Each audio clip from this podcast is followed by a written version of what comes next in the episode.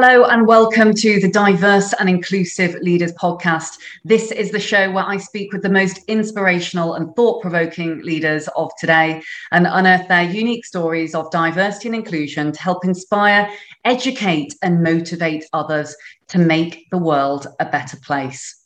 Today, I'm delighted to be joined by a returning guest. He is a phenomenal individual, and his name is Steve Kenzie. A number of you may know him already, not just from the podcast, but because he's incredibly well known within the world of the United Nations Global Compact. Um, he is a director um, over at the UNGC UK and specializes in really driving forward best and sustainable business practice when it comes to the United Nations 17 Sustainable Development Goals, which are linked coincidentally with the 10 dial facets. Now, Steve, you're on the Mackenzie Delis Review Committee last year for our pilot study. I'd be really keen to understand why you believe this report sets us apart from other diversity reports and how you found things in those early informative years when not many people knew about us. Thanks, Lola. It's a real pleasure to be speaking with you as always. And also, I think an honor to be a part of the Mackenzie Delis Review because I think the work is, is really critical. One of the biggest challenges that we have working in this space is issues getting into silos, getting oversimplified. We have 17 goals. It's so difficult to take them on in a holistic way. And, and similarly, it's so easy to uh,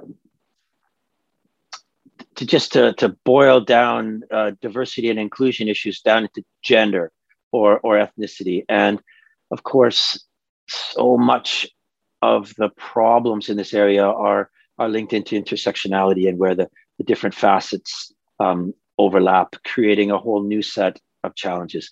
And, and the, the, the MDP review is unique uh, in my experience in taking such a, a holistic view. And I think that's absolutely critical um, that we uh, that we're doing that. Well, thank you so much, Steve. And you are such a valuable member of the Mackenzie Delis Review Committee. And we're excited to say that we are taking this over the pond into the States uh, this year. And so um, the more that we can inspire and educate around these 10 facets, which are, of course, so closely linked with uh, the goals, the, the absolute better.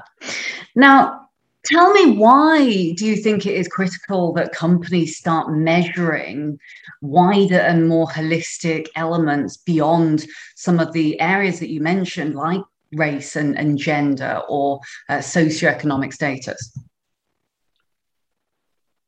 Well, I think there's a few reasons. Um, undoubtedly, measuring and reporting is essential to, to create credibility.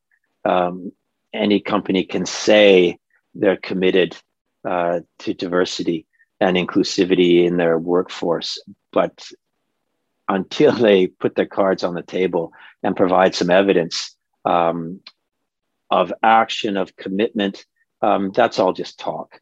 And and I think again, a commitment to diversity, if it stops at gender, um, isn't really a commitment to diversity at all. So the real value for me here is that it demonstrates for a company a, a true commitment. And more and more, I'm seeing companies are asking for it. So it's no longer just a, an internal issue about doing the right thing by your employees. Um, and undoubtedly that leading to better management decisions and better performance in the company. But more and more, there's an external client facing component to this where it's expected that uh, companies are going to be diverse. And I think there's a, an opportunity here um, on the business side to be really blunt. I think it, it will pay uh, for companies to make an investment in, in becoming more diverse.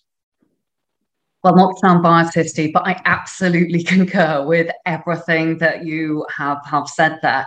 Um, and there is this expectation, it's a great word that you use there, this expectation, um, looking back to when we first ever met a couple of years ago, uh, there was not as much noise around the agenda. Certainly, I've seen the S really start to inflate out of the ESG. Um, companies are absolutely fundamentally required and expected to do this. But your, your point is so so valid around um, the the commercial benefit, uh, the fact that um, it does pay positively to really invest uh, in these incredible initiatives. Um, but additionally to that, you talked about this uh, this incredible intersectionality. And intersectionality is one of those words I know we are both fans of because it's how there are so many more things to each and every one of us, those differences, whether it be us as business leaders, us as human beings, um, us within uh, the context of the business environment, not just those one or two pieces. And it's what I love about the UN goals so much is you have these wonderful 17 really clear, impactful ways that people can always, always be driving towards because this is an evolutionary journey. It's not a one or a two or a three hit wonder, as it were. Now, moving into some of the relations between our dial facets and the UN SDGs. I know we did a lot of pairing, and you and your wonderful team um, did some pairing with our facets, which um, really I, I find so exciting. I wonder on the gender and parenthood and caring responsibilities facet, which of the goals would you feel most relevant for our audience listening? Goal five is explicitly calling for gender equality. Um, the, the, the, SDGs have set a time limited, you know, they, they were passed by the UN in 2015 with a, clear message. These are goals we want to achieve by 2030, and and gender equality by 2030 in all its facets is um, one of the, the clear clear statements. Um, gender equality also features in goal eight, um, and that's about economic economic growth. But central to that is the idea of decent work and eliminating discrimination in the workplace. And goal 10 takes a, a higher level view on eliminating inequality within and between countries. And so, there again, many aspects of diversity and inclusion are addressed in Goal 10. But of course, these are issues that impact throughout the SDGs. So, poverty, health, um, education, all of these um, are impacted by achieving gender equality, but also impact on the achievement of that goal. So it's it's all again talking about intersectionality. It, it's there in the goals in a you know really um, really clear way. And how about the disability and mental health and, and wellness facet of our dial facets? So here again, goal three is talking about health and well-being for all at all ages. Um, and the targets within that goal um, explicitly address um, those facets. Um, and then again, eliminating discrimination in the workplace, goal eight, and eliminating inequality, goal 10, both come into play really strongly, along with many of the other goals, less, less so overtly. You mentioned age and generation there, another of our DIAL facets, which affects all of us across the board, no matter which generation we may be part of. Uh, which would you say of the UN goals would be most relevant in this instance? Here again, eight and 10, decent work and, and inequalities. I think education goal four uh, comes in quite strongly here. Um, of course, we're seeing more and more uh, talk around in the whole broader sustainability uh, conversation about generational inequalities. Um, you know, what kind of burdens are we putting on young people today, and how can we get their voice heard? But equally, ageism is on the rise, and and as people want to lead fuller, fulfilling lives, um, active lives longer, um, these are things that need to be addressed. And and of course, um, goal three on on health and well being has a big um, I think, age and generation component uh, potentially as well. Absolutely, absolutely agree. And goal 10 is, one of those goals that features so heavily across a number of the facets. And it just gives that real candid example of the fact that this is not just one thing, it overlays and interweaves between so many uh, different um, contexts. How about, I know I'm lumping a number of our DIAL facets here, but looking at religion, belief systems, nationality, socioeconomic status, race and ethnicity, and sexual orientation, which we would class as, again, a number of the DIAL facets, both visible and invisible. How about your thoughts here in terms of relevant UN SDGs? Here again, I think probably they're most explicitly addressed in goals eight and 10 where all forms of discrimination in the workplace need to be eliminated if we're going to achieve goal eight. And, and so all of the facets come into play there. And, and likewise, um, all inequality needs to be eliminated if we're going to achieve goal 10. So all of the facets are really closely linked to the to the SDG ambitions your mention there a number of times of the reduced inequality piece is so relevant, in particular when we talk uh, a lot about equality and, and equity, which for many, you know, from the, the, the kind of maybe the na- naive eye think, hmm, you know, we want to get to this place of of equality. Of course, we all do, but in order to actually get to that place of equality, we have to recognize the equity situation and the specific needs and requirements needed to to actually level that playing field. And so it makes complete sense to me that um, the the goal eight and 10 feature so heavily across um, a number of our a number of our DIAL facets. And inequality again you know we see it all around in in the world in the workplace. And um, you know having these um, brilliant beacons of uh, goals and, and areas in which we can focus on, organizations can focus on, really does focus more on the carrot as opposed to the stick and how we can positively transform next steps and keep the momentum on when it comes to delivering this positive change. If I may, uh, uh um, a comment on goal 10 because I think it's um, this is a, a huge um, it's a huge agenda in scope and and in ambition. And I think goal 10 is one of the most ambitious goals. This notion of eliminating inequality between countries as well as within. And I think there's a really important role for you know business in that. It's it feels like this sounds like governments talking to each other, but more and more big multinationals wield such power and just by leading by example and projecting international standards in this space can be hugely powerful influence on both eliminating inequality between com- countries but within countries as well.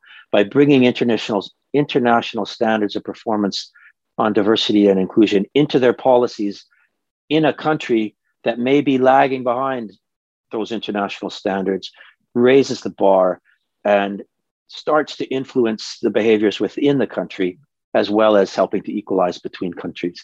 It's, it's tremendously important and a, and a role that I think we really need the biggest companies to step up and accept. I, again, uh, I I should be on repeat saying I concur I I absolutely couldn't agree more. And this is it, you know, to to I guess add on to to the back of your comments there, it is these large global corporate multinationals have the power to influence. They have such a huge amount of, of spend, of influence, um, international, as you say, across many uh, different countries, that how can we really move towards leading practice ultimately? Questionably, does best practice ever exist? We're always going to be on this evolution. But at the end of the day, making sure um, we are always sharing, learning, um, as you do um, with the UN Global Compact on this richness of peer to peer learning, sharing, and the network, and, and what we do um, as well. That is how we are going to get there much faster. Now, I wonder how would you say uh, is the Mackenzie uh, Delis review aligned uh, with some of the other more broad principles? And why do you think that reporting, to your earlier point, um, with companies should absolutely work with these principles? Um, Global Compact is built out from 10 universal principles drawn from UN treaties on human rights, labor, environment, anti-corruption. Our sixth principle is to the is the elimination of discrimination in respect of employment and occupation. So goal 10. Um, but all all together. So I mean this is completely aligned with our, our sixth principle. Um, and, and I think an, an essential piece of the puzzle by, well, firstly, in itself, it's helping to project those international standards, which is absolutely vital. By, by creating a benchmark for the largest companies in the UK and the USA, um, it's putting pressure on to rise um, and do better. Um, so I think in that regard, the review is uh, is tremendously helpful in advancing our principles and this important um, this important agenda. I think the reporting side of it, transparency again, is absolutely essential because that benchmarking is critical. Um, if we don't have benchmarking, it enables a company to just think, just cruise along with with the tunnel vision on, thinking we're doing okay, because you really just don't know what anyone else is doing around these things by shining a bright light across all 10 facets um, and exposing how that performance measures up against peers, um, it's such a powerful um, driver. Nobody wants to be underperforming against their peers and not. I think probably one of the, it's just about connecting the dots, I suppose, by seeing how high that, that others are performing higher it just demonstrates that it's possible and that there takes away any excuse for not operating at that same level. So th- there's so many ways in, in which the the um, mackenzie delis review is driving change in a positive way. Um, you know I, i'm obviously i'm a big fan. And how about the benefits? For organizations who are thinking, hmm, I'm reporting on so many things here? What would you say are the benefits for companies who take the time to track and measure their D&I goals? Well, you, you can't do benchmarking yourself. Well, I guess you could, but it'd be, be tremendously difficult for somebody to do this on their own. So just by getting involved um, is a tremendous value. But well, you go a step further um, by providing these individualized scorecards that are tremendously valuable. I just, if a company wanted to produce that on their own, I, I shudder to think what the cost would be um, to engage, uh, to do it internally or to engage consultants. I'm not even sure it would be possible.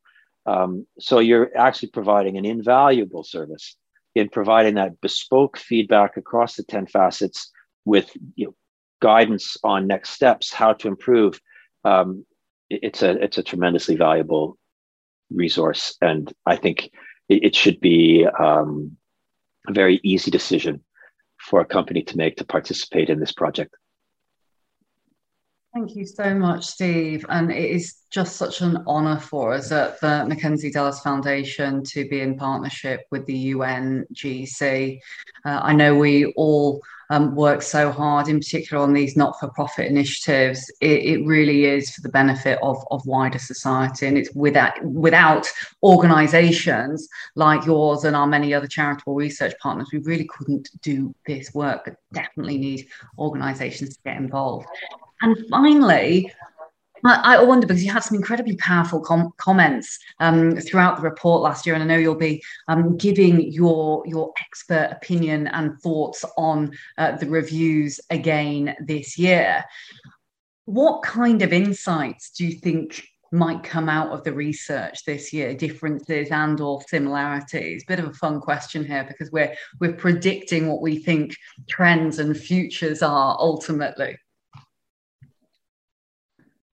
well, I think many of the reviewers last year, I guess a key theme was seeing the need to broaden the agenda beyond gender. And, and there were signs that it was starting to happen on um, ethnicity, but that still leaves eight facets out in the cold. And so I think I want to see and I expect to see progress in that direction. I, I think um, what I'm seeing within um, the conversations I'm having within the network is a heightened awareness, more conversations about belonging and inclusivity and that need to be more aware and attentive to the other facets and to start actioning um, diversity in in more ways than simply this sort of binary gender um, question. So that's what I'd like to see. That's what I expect to see.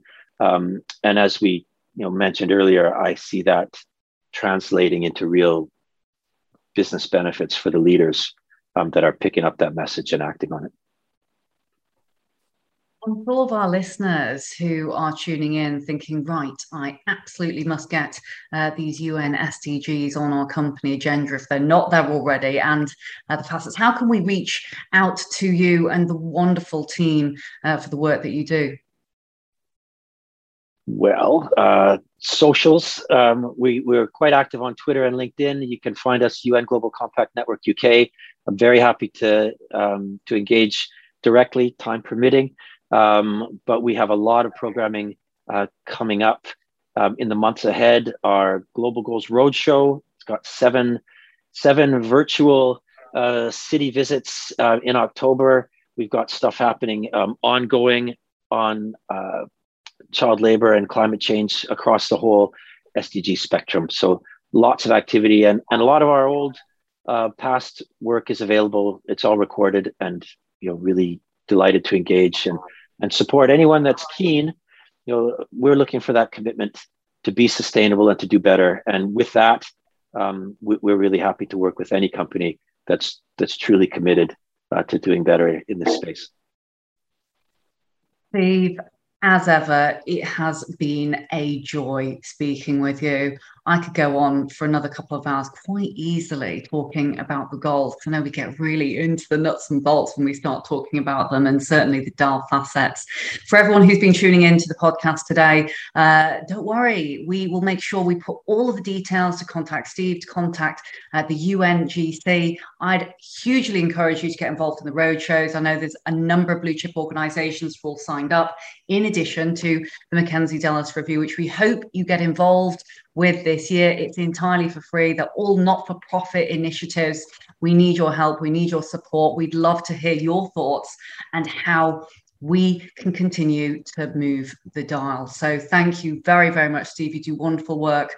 I commend you and the team over at the UNGC. Um, keep it up. My name is Layla Mackenzie Delis. I'm the founder and CEO of DIAL Global and founder of the Mackenzie Delis Foundation. Um, you've been listening to the superb Steve Kenzie from the UN Global Compact in the UK.